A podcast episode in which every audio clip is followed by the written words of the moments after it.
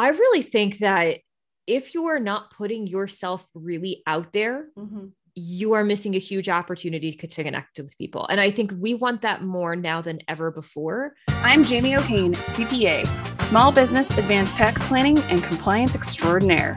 And this is the Abundant Beans Podcast, the podcast that takes my love for learning what makes people tick while digging into the good, bad, and ugly of small business ownership. We strive to give you the insight that only those in the trenches of being and working with entrepreneurs can provide. I think most importantly is, you know, what are the biggest opportunities business owners are missing online? Um, I really think that if you are not putting yourself really out there, mm-hmm. you are missing a huge opportunity to connect with people. And I think we want that more now than ever before. Um, the the more the brand founder has a story and that story's out there, mm-hmm. the more human a brand is, the more we want to do business with them. And that doesn't mean that you have to show every aspect of your life online. It simply means that you need to show up as a human being interacting with other real human beings. You know, mm-hmm. like these are real human beings, they're not data points. Right. Um, and I think treating people like real human beings and crafting an experience for them as human beings is essential. And I think if you're trying to do something different than that, you are missing a real opportunity to build relationships, not just like get transactions from people, but actually to build long lasting relationships where people will always drive back to you, no matter whether it's, you know, you've got a brick and mortar store or you're online for a period of time or whatever. When they form that relationship with the company they love, they will come back over and over again and they will refer you to like beyond really so. Yeah um, it's interesting. Um, we just did a whole new website for our business um, our, we put the website and the podcast and the firm together and they were not yep. together before. Um, and um, trying to create a accounting firm website that doesn't look like an accounting firm website was well the bar is low. So let's yeah. start there. yeah, and it is with accounting firms. Yes. But there's a lot of default, right? So there's a lot of default to, you know, talking about taxes, or there's a lot of default mm-hmm. to doing, you know, in person video instead of like um, on our website, we have an animated video.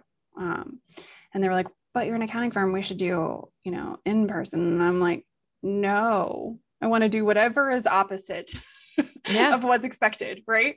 Um, for a purpose. But the big thing being, we're not your normal accounting firm. Therefore, I don't want to look like a normal accounting firm. Mm-hmm. Um, but it's still hard to like how how do you help people be more it's really about being authentic right yeah. and being okay with being authentic what I see over and over again is that we talk to a lot of different practices about, and the first question I always ask is, how did you Mm-hmm. How did you come up with your pricing structure? You know, what mm-hmm. was what was the thoughts around this? And I probably 95% of the time it's we don't know. We just we got a price book somewhere or it was here when I got here and we just ran with it. Mm-hmm. And my next follow-up question is how often do you change your prices and what do you use to to make those changes?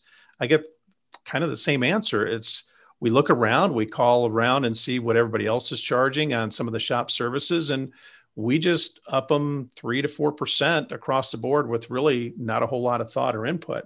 Mm-hmm. So I, I, know that pricing, and one of the reasons that we did this is because uh, Dan had a friend who was a veterinarian that was struggling with what do I do to set my prices, right? Uh, mm-hmm. Uh, can you help me? Because uh, I, I I struggle with this and I'm losing money and I don't understand why.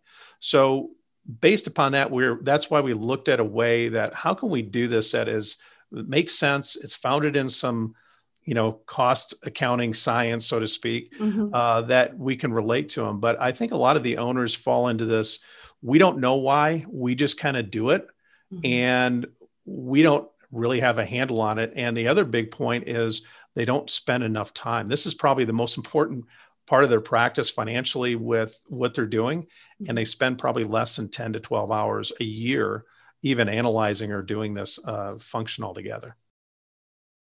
Yeah and where do people usually go wrong on those? They're, they kitchen sink everything. They list everything. They like we do this we do that we work with this you know like they just list the who and the what. And it just it doesn't work because confused minds don't buy there's a horrible statistic that says 86% of buyers can't tell the difference between two suppliers they really so can't. true yeah so true they just try to base it on price Mhm. and price becomes your their biggest determinant of quality and then people are constantly trying to undercut the price to be more competitive which works the opposite way in psychology right you don't see a chanel trying to undercut um, you know target Mhm. That's crazy.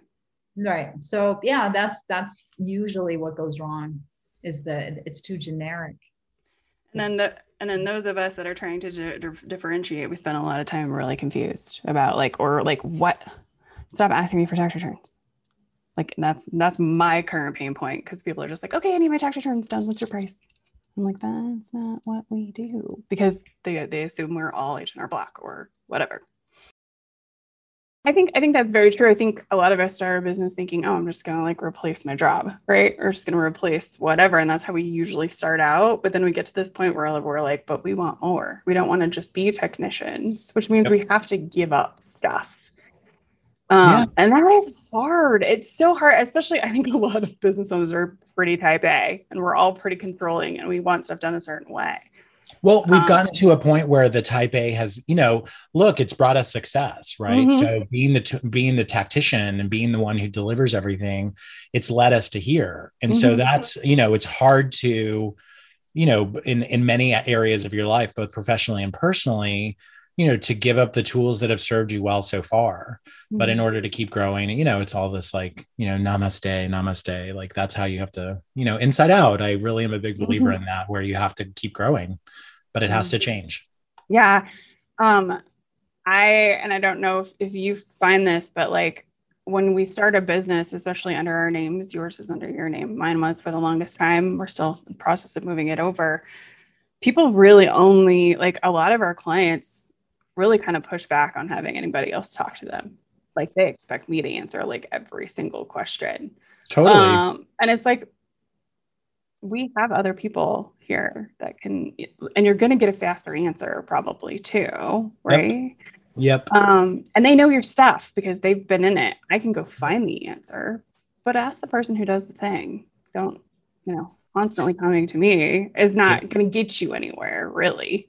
Well, and that's also like part of what changing my job was too, is that, you know, I had to make it clear to the clients of like, look, day to day, you know, Mhm. you're going to be serviced by this account lead Mm-hmm. and they have so many years of experience they're in the weeds on your stuff every single day and I, and you know part of what you're coming to us for is both the tactical part of it in the day to day but you're also coming for strategy and so there's a difference in is this a day to day question you know so it's a little bit of like training how we work Mm-hmm. uh, but you know it's not easy because you know at the end of the day if my clients want to talk to me they're going to talk to me and i'm of course here and we'll figure it out but Yeah.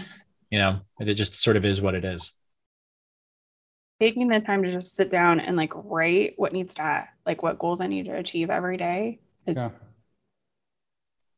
significantly changed what gets done around here um, and how I feel at the end of the day about Yeah. what happened.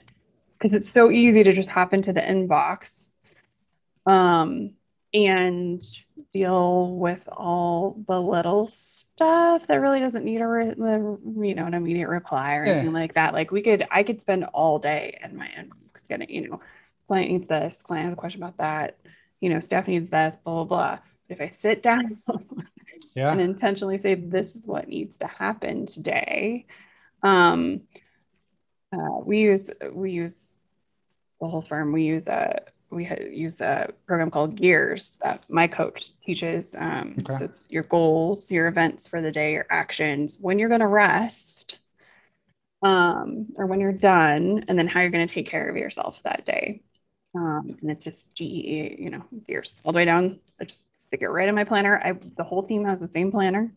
That's awesome. um, and we all because it's five letter it's five spaces in each day it works perfectly.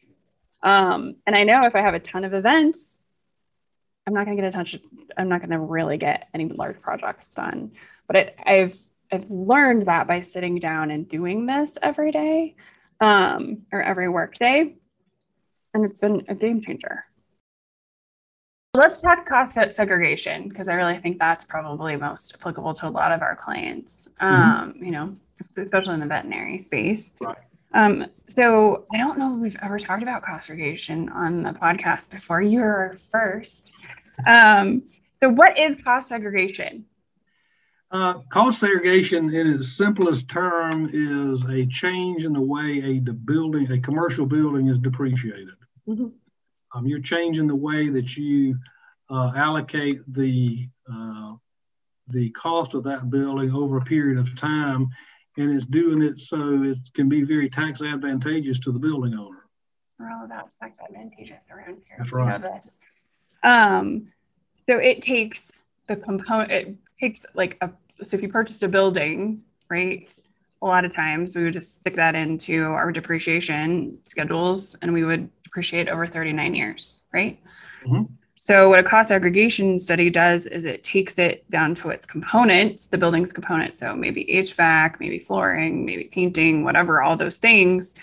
And it gives us the ability to take those things and depreciate them faster than that 39 years, right? That's it. That's it. The, the, the, the lingo in the cost segregation industry is that certain components of the building are reclassified mm-hmm. uh, an engineer into shorter time frames of depreciation. So instead of 35 years, parts of the building would be reclassified into 15, 10, 7, and I think sometimes even five year yeah. buckets of depreciation. There are some five buckets sometimes when we're looking at those. Thank you so much for listening or watching. Be sure to subscribe on YouTube, iTunes, or wherever you prefer to listen.